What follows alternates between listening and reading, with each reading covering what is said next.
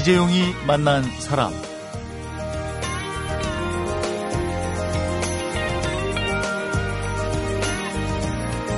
가을 전어 굽는 냄새엔 집 나간 며느리도 돌아온다고 하죠. 근데 그 이유도 아십니까? 또 가자미 눈은 왜 한쪽으로 몰려 있고 고등어 등은 왜 푸르고 뱀장어는 왜 회로 먹지 않는지 이게 궁금하기는 해도 해양학자나 생물학자들이나 알 법한 얘기일 것 같아서 묻어뒀던 그 궁금증들을 한 해양학자가 쉽고도 재밌게 풀어보자 이렇게 도전을 했고요. 10년간 틈틈이 써왔던 기록들을 모아서 멸치머리엔 블랙박스가 있다. 이런 재밌는 제목으로 책을 펴냈습니다. 한국수산자원관리공단 전략사업실의 황선도 연구위원인데요. 오늘 초대해서 바닷속 신비로운 물고기 얘기를 들어볼까 합니다.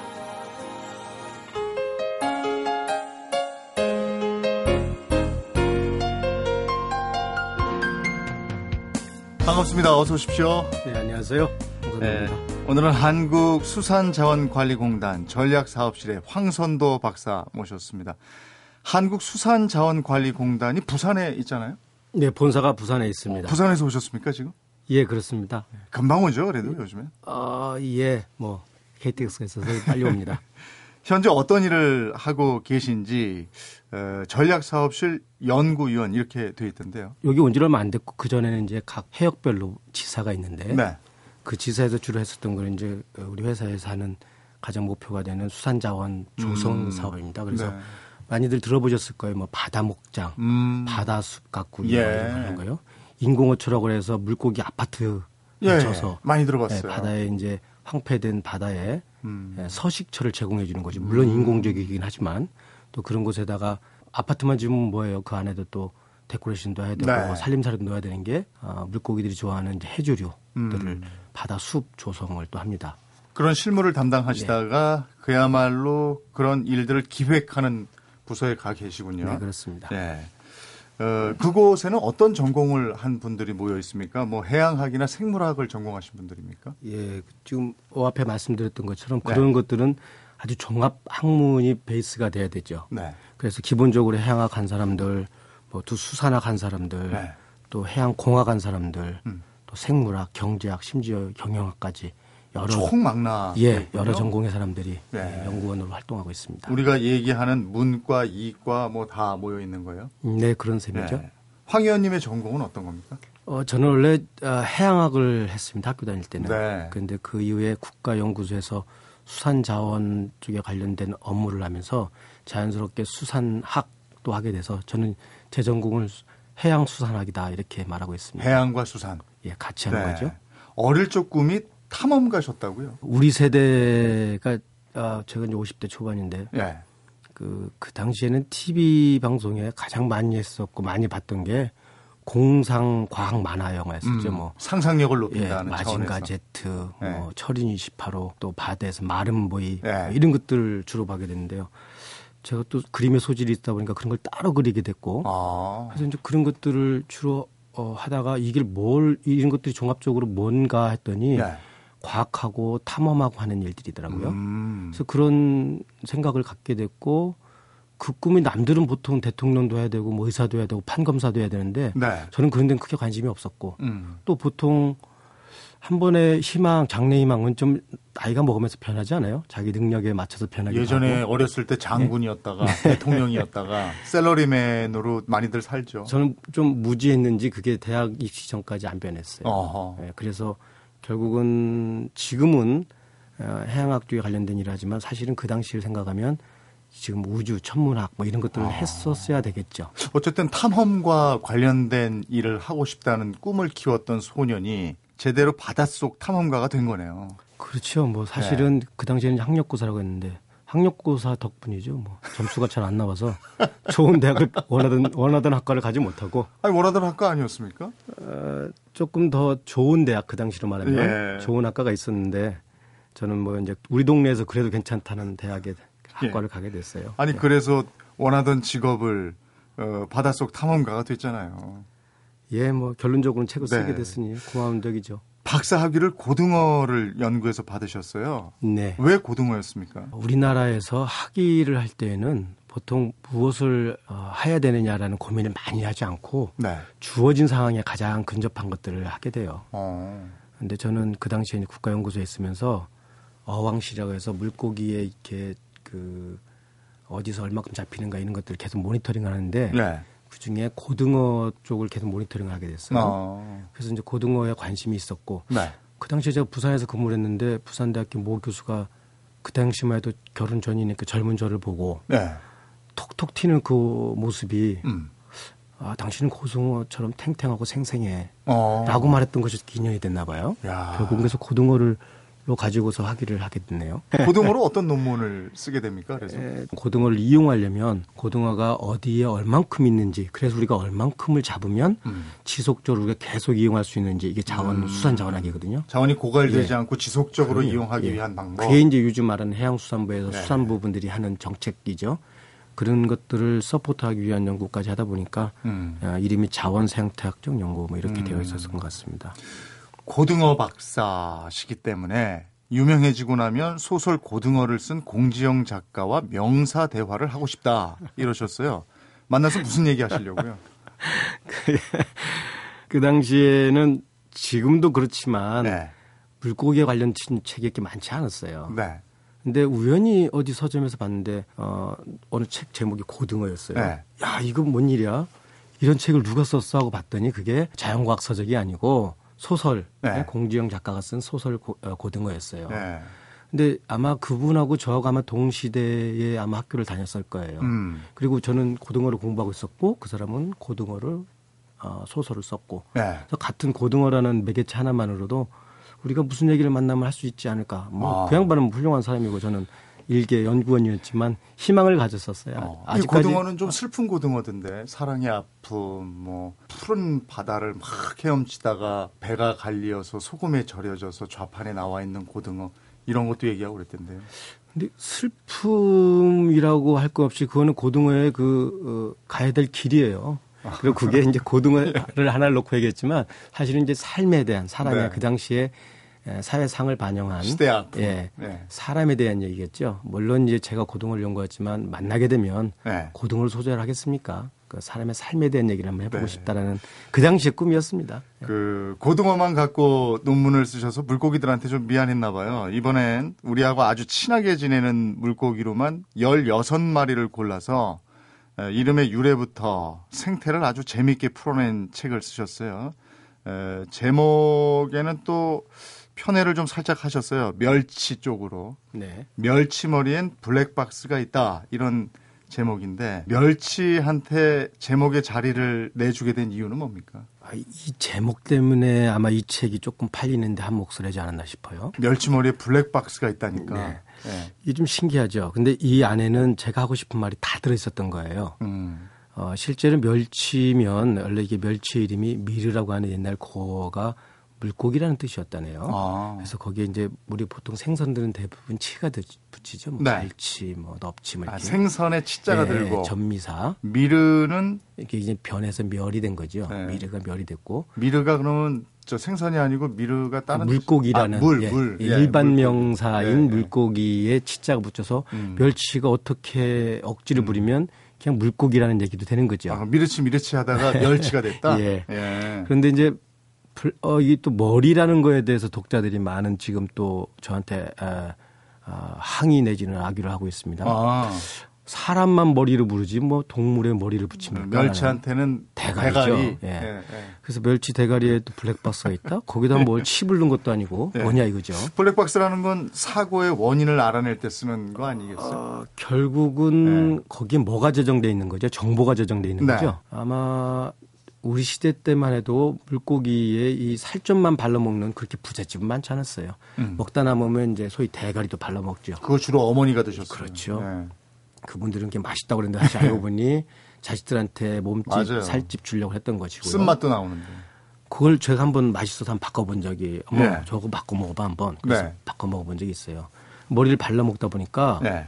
뚜두두둑 이빨 부러지는 소리 같은 게 나서 음. 딱 보니까 그게 사실 이빨은 아니고 거기 흰 아, 뼈가 하나 씹혔었거든요. 네. 그게 이제 귀 쪽에 있어서 귀자, 돌석자, 돌 닮았다 해서 이석입니다. 네.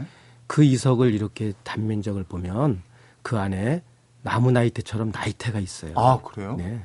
그것은 이제 뭐 그 뼈를 구성하는 것이 칼슘 카보네이트 성분하고 단백질로 돼 있는데 네. 성장하는 거에 따라서 얘네들이 교대적으로 밀도가 높고 그 밀도가 뭐 어, 어둡고 이렇게 좀 환하고 해서 이렇게 띠가 생기는 거죠. 그게 나이인데 어. 실제로 어 1년이라는 것은 겨울과 여름이 이렇게 반복되면서 성장이 빨라지고 늦어지는 것이 있어서 네. 나무 나이 때처럼 나이를 볼 수 있죠. 아, 그렇군요. 심지어 거기서는 뭐 어, 사주팔자를 볼 수 있는 정도의 하루하루의 daily ring이라고 하는 일륜도 발견할 수 있고. 아, 그런 것도 있어요? 그럼요.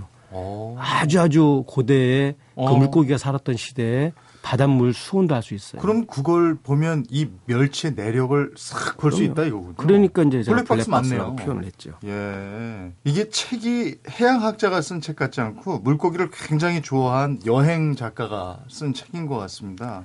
그 박사님이 이런 재미난 책을 쓰게 된 데는 다른 이유가 또 있지 않나 싶은데요. 책상머리에 앉아 있기를 별로 좋아하지 않은 데서 나온 거겠죠. 음. 기본적으로 자연과학이라 하면 자연의 현상을 밝히는 문제이기 때문에 네. 자연에 대해서 우리가 먼저 조사가 들어가야 되죠. 우리 같으면 음. 샘플링이라고 하는 채집을 하게 되죠. 네. 그러니 이제 바닷가를 바닷가를 가게 되니까 가게 되면서 가는 것 자체가 출장이다 생각하면 힘들고 아 이번에 또 여행을 가는구나 나라님이 돈 줘서 세금으로 국민의 세금으로 내가 또 여행을 가는구나 하면 즐기셨네요. 여행이 되는 거죠. 네. 그러다 보니까 경험한 거 에피소드 생긴 거 이런 음. 것들이 모아지고 음. 저 역시 그렇지 않은 사람이었는지 모르는데 그런 쪽으로 이렇게 이제 제가 자꾸만 이렇게 발전하게 되더라고요. 음. 발달하게 되더라고요. 고등어 멸치를 포함해서 16마리를 골라서 책에 실으셨어요.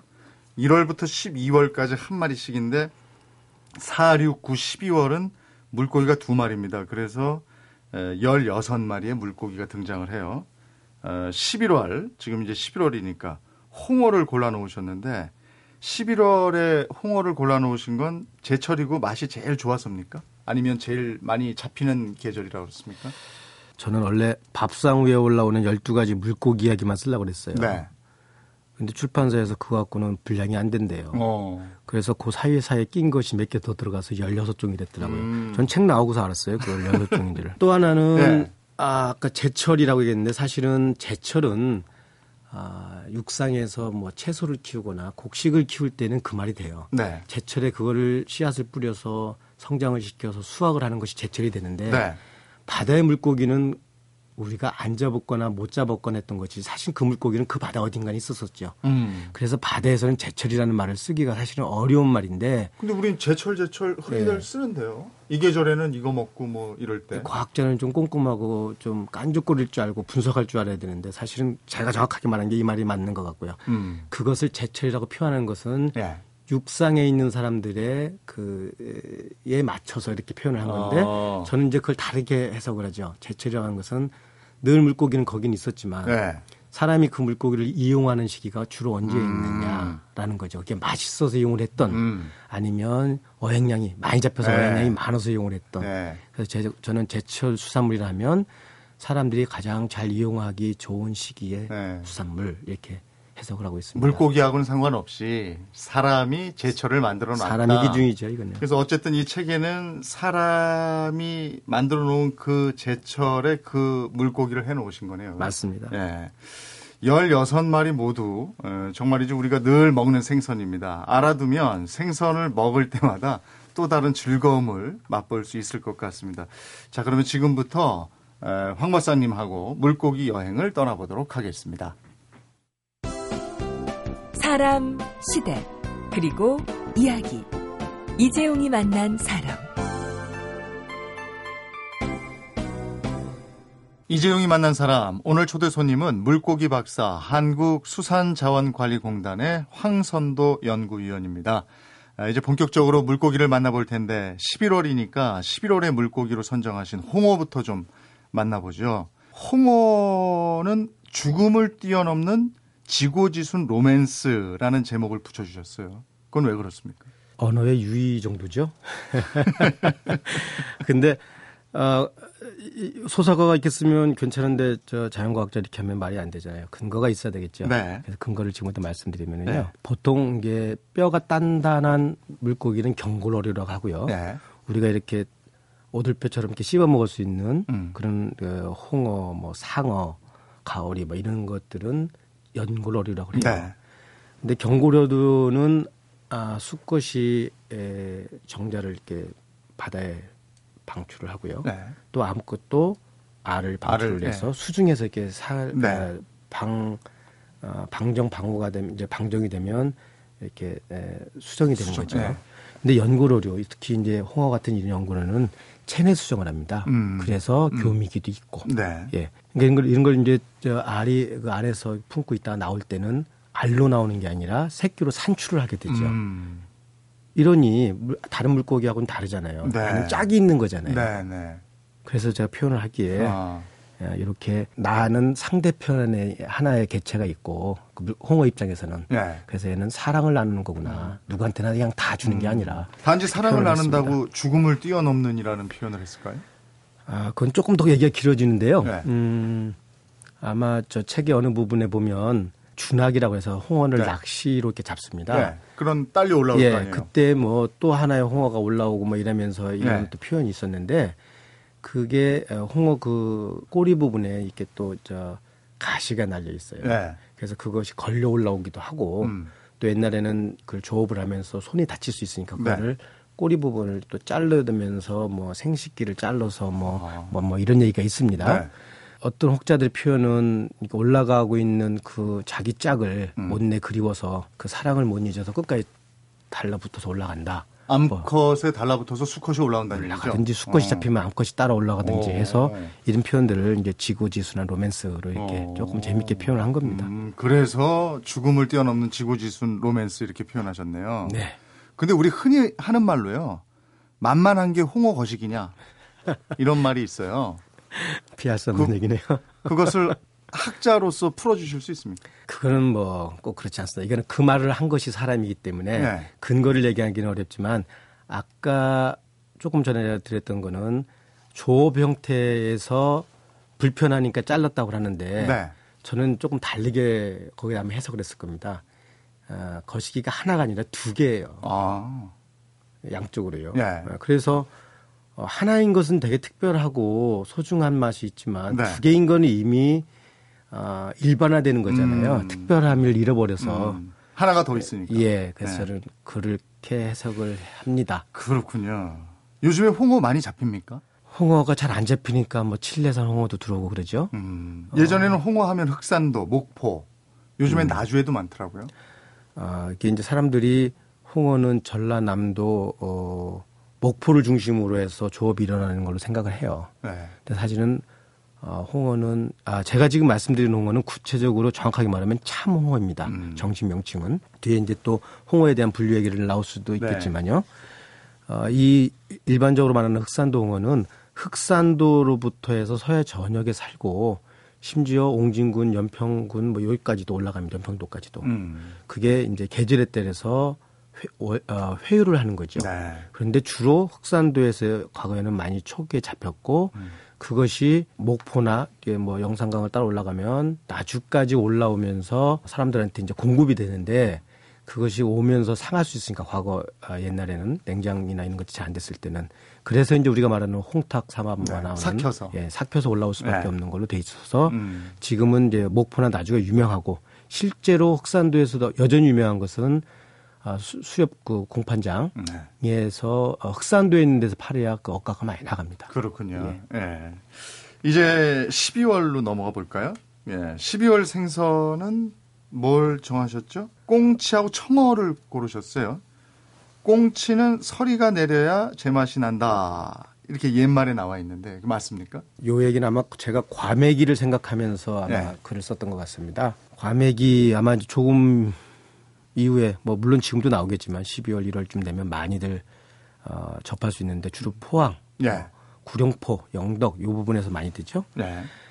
어, 보통 수산물을 건조하는 거는 여름에 건조하는 게 쉽지가 않습니다. 잘못하면 부패가 되니까요. 네. 또 햇볕을 받으면 산패가 되고요. 그렇다고 너무 추우면 팍팍해져요 살이. 네. 그래서 지금이 바람이 불고 아주 춥지도 않고 그렇다고 햇볕이 너무 따갑지도 않은 이런 이제 선선한 서리가 내릴 때쯤이 아마 가장 어, 과메기를 건조하거나 하기 좋은 시기라서 아마 그리고 또 꽁치가 요 시기가 아마 어, 연안 쪽으로 많이 들어오고 잡히 잘 잡히는 시기일 겁니다. 그래서 꽁치는 왜 꽁치입니까? 그 책에 써 있는 대로 뭐 정약용 선생님이 너무 잘 음. 관찰을 하셨대요. 아가미 부분에 그 구멍이 있어서 꽁, 공자. 아, 공. 네.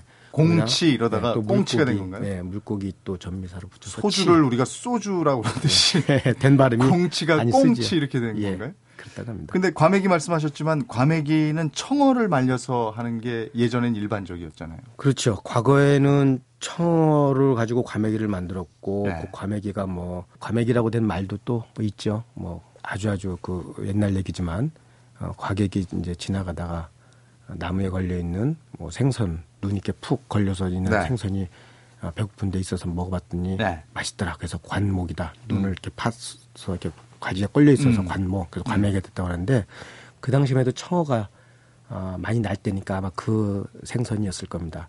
근데 청어가 어느 시기가 되니까 또 나지 않았어요. 네. 그래서 그 대체 수산물인 꽁치를 갖고 만들었는데요. 요새는 다시 또 청어가 또 나, 타나기 시작한다라는 어. 그 이유가 어, 뭘까요? 좀 많이 학문적인 얘기인데요. 네. 음, 그 러셀이라는 사람이 영국에 옛날에 살았습니다. 뭐 1900년대 초반 사람인데 그 양반이 어, 몇십 년치 데이터를 보니까 인 바다에 녹아 있는 인의 농도가 적었을 때 플랑크톤하고 청어가 감소를 하고 네. 반대로 정어리는 늘어났어요. 음. 그게 1930년대 얘기고요. 이 해수 온도하고 관계가 있는 겁니까? 그거는 이제 크게 아직 어, 정설은 없습니다. 그게 네. 이제 일반적으로는 대양의 순환과 관련이 있다고 하는 거니까요. 음. 단지 하나의 수온 뭐 이런 거의 문제가 아니고요. 근데 1960년대에는 거꾸로 청어와 정어리가 흥방선세가 반대가 됐어요. 음. 이렇게 교대가 되는데 이게 한 30년 단위로 이렇게 아, 지금 교대가 되고 있어요. 그렇군요. 이게 우연인지 네. 아니면 어, 정말 어떤 어, 가설에 맞게 그런 이유가 있는지는 아직 음. 정확하게 세계적으로 밝혀지지 않았어요. 그렇다고 한다면 이게 사실이라면 1920년쯤이 지금 청어가 다 증가할 시기거든요. 네. 그 지금 뭐 가까이 이제 슬슬 청어가 올라오는 것인지는 야. 아직 확 아, 연구가 되지는 않았지만 우리는 뭐 예상을 해보죠. 그냥 편하게 요즘 청어가 많이 잡혀 이러는 건데 이게 또 자연의 섭리가 있네요. 자, 꽁치 청어 했고요. 이제 1월로 넘어가 보도록 하겠습니다. 1월은 명태를 얘기해 주셨는데 명태는 그 이름이 상당히 많죠. 뭐 북어, 생태, 황태, 노가리. 노가리는 그 명태 새끼가 맞습니다. 예, 맞습니다. 예. 그래서 한때 이거 먹으면 안 된다고 그랬었는데. 그 얘기도 조금 해드릴까요? 예. 근무적으로 이렇게 이름이 많은 거는 이제 생활 또 사람들의 삶이 반영된 거죠. 네. 어, 옛날에부터 자연과학자가 있어서 이 물고기는 뭐다라고 이름부터 져준 게 아닐 거예요. 네. 그걸 누가 잡아먹었던 어업인들이나 그런 주민들이 어, 그 모양새나 이렇게 습성을 보고 이름을 붙여줬던 건데 네. 여러 군데서 잡히니까 그들마다 생각이 달랐었고 음, 음. 어, 관찰한 그 내용이 달랐겠죠. 네. 기본적으로 명태고요. 네. 북어는 이제 말린 걸 북어라고 하고요. 네. 생태는 명태 그냥 살아 생거를 음. 생태라고 하고 건태는 또 말린 거고요. 음. 황태는 뭐 잘 아시겠지만 눈에. 눈 속에서 예. 말린 거고요. 뭐 이런 게 많습니다. 또 어느 계절에 올라오느냐에 따라서 이뭐 1태, 2태, 3태 얼린 건 따라서도 동태고. 있고요. 동태가 예. 있고요. 예. 노가리는 아주 어, 작은 명태, 아기태를 예. 노가리라고 하는데요. 노가리는 재밌는 게 원래 농직거리 하다라는 거 농하고 음. 뭐 전미사 가리가 붙어서 농가리가 노가리가 됐다는 얘기가 있어요. 음. 그런데 그 물고기 어린 이름도 노가리죠. 네. 우리가 저 어, 호프집에 가서 맥주를 한잔 네. 먹을 때 아, 안주로 노가리를 시키면서 많이 시켜 먹습니다. 어, 회사 그 윗사람 험담도 하고 네. 이게 친구들 뒷, 뒷담화도 하고 예. 까고 그렇죠. 그래서 노가리 먹으면서 노가리 깐다라는 말이 어워서 아주 절묘하게 맞죠. 예. 그 노가리입니까? 예, 그 노가리가 그 노가리입니다. 근데 요즘에는 그 잘 잡히니까 이렇게 명태가 여러 가지 이름으로 불렸을 텐데 네. 요즘에는 명태가 씨가 말랐다 이런 얘기를 많이 들어요. 사실입니까? 아, 명태가 전 세계에서 가장 많은 어종 중에 하나였습니다. 아. 실제로 우리나라에서도 네. 발로 차이는 게 명태였었어요 한때는. 네. 근데 자원량이 감소하면서 어획량도 감소해지고 음. 1980년대에는 국가 공식 통계상 네. 명태 어획량이 제로 영이었습니다. 음. 음. 그래서 제가 과거에 다녔던 국가연구소에서 음. 명태 어미를 잡아서 어, 인공적으로 산란 부화를 시키려고 친어라고 하거든요. 네. 어미. 어미를 잡으려고 하는데 어미를 잡을 수가 없을 정도라서 음. 명, 그 당시의 시가보다 몇 배를 줄 테니까 명태 어미를 네. 잡아오면 뭐 포상을 하겠다라는 네. 수배를 내릴 정도로 음. 그런 정도로 명태 자원량이 굉장히 많이 감소되는 음. 게 사실이죠. 그래서 아까 말씀 우스갯소리 말씀드렸던 노가리 같은 경우는 한 번도 어미가 돼서 새끼를 낳을 수 있는 걸 참여해 본 적이 아닌 어린아이예요. 예. 어리, 어린 개체죠. 예. 그래서 그런 것들은 맛있긴 하더라도 좀 자제하면서 자원을 보호하는 데 네. 기여할 필요가 있다 음. 말씀드릴 수 있습니다. 우리 근해에서 명태가 잡히지 않는다면 우리가 지금 먹고 있는 명태는 어디서 잡아온 것들입니까? 주로 베링해 쪽에서 잡히는 건데요. 어, 우리나라 선박이 원양어선으로 같이 잡히는 것도 있고요. 또 러시아나 그쪽에서 그 그쪽 그 선박들을 우리가 임차해서 아니면 어, 그쪽에서 수입을 하는 경우도 있고요. 여전히 북양 명태라고 하는 것은 러시아를 중심으로 해서 어, 베링에 뭐 그쪽에서 잡히고 있습니다. 아, 이거 일본 네. 쪽에서 잡힌다고 왜 원전 얘기 나왔을 때 그 생태집이 손님이 확 줄었다 이런 얘기 있었는데. 그, 그, 그 부분도 이게 어차피 한냉성 어종이기 때문에 네. 어, 일본의 북쪽 지역 해역에서도 우리나라까지 뭐 충분히 올 수 있는 음, 그 어종이라서 어업은 가능하죠. 사는 건 가능한데 어, 이쪽 뭐 말씀 안 드리고 할수 없네요. 그 방사능 문제 때문에 네, 영향이 있다고 보십니까? 방사능 피해가 있는 일본 해역에서 잡힌 것을 우리가 수입하는 것은 분명히 문제가 있겠죠. 아. 근데 그것이 아니고 우리나라 연근에 있는 어종들, 특별히 그쪽 해역하고 어, 별로 섞이지 않는 어종들까지도 문제가 있다라고 지레짐작으로 걱정들을 하셔서 지금 우리나라 수산업 특히 어업인들은 아주 울상 정도가 아닙니다. 네. 예. 그래서 이런 것들은 지나치게 낙관하는 것도 경계할 일이지만 또 지나치게 우려하는 문제는 음. 어, 좀 경계할 일이고요. 이건 정책적으로 잘 풀고 수입하는 것은 결국 사람이니 사람들을 잘 관리하셔서 음. 안전한 수산물을 먹을 수 있도록 해야 될 것 같습니다. 일단은 확실한 건 우리 연근에서 잡히는 것은 이상 없다. 네. 예. 2월로 넘어가겠습니다. 아귀라는 생선이에요. 아귀. 이름이 이건 왜 아귀입니까? 이름이 하도 많아서요. 네. 그, 이, 이, 그 뭐, 어, 불교 용어 중에 육도라는 게 있는데 그 중에 아귀도에서 나왔다고 해요. 그 음. 그 보시 있죠? 그뭐 동양하고 아, 동양 네, 아니죠? 네. 이렇게 뭐 네, 나를 바치는 네, 그런 보시. 것도 예. 음식도 뭐 이렇게 예. 나눠줄 수 있는 거 네. 이런 것들에 인색한 그것이 이제 지옥에 떨어져서 아귀도가 됐다는데 예.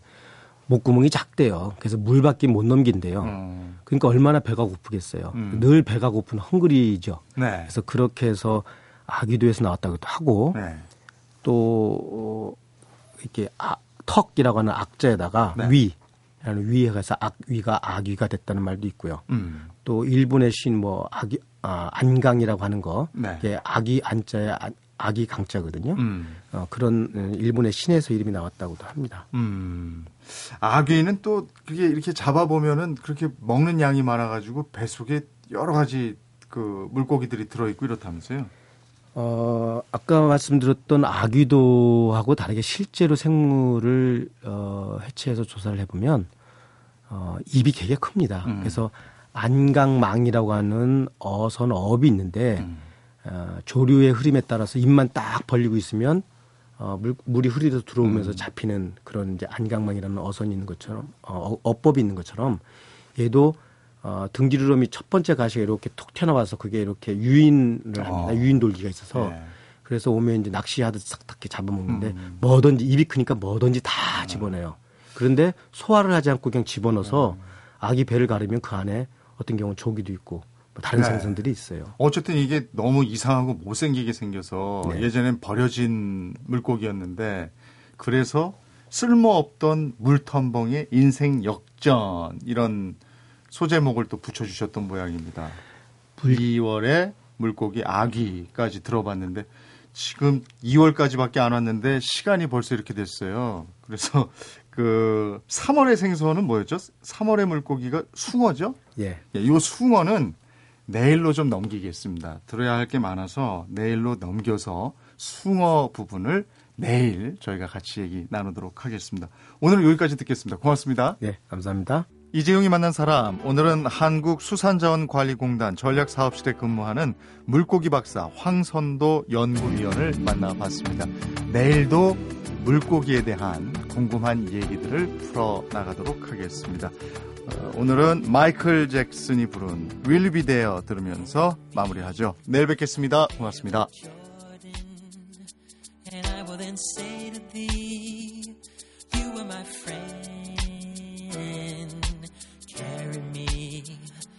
like you are my brother. Love me like a mother. Will you be there?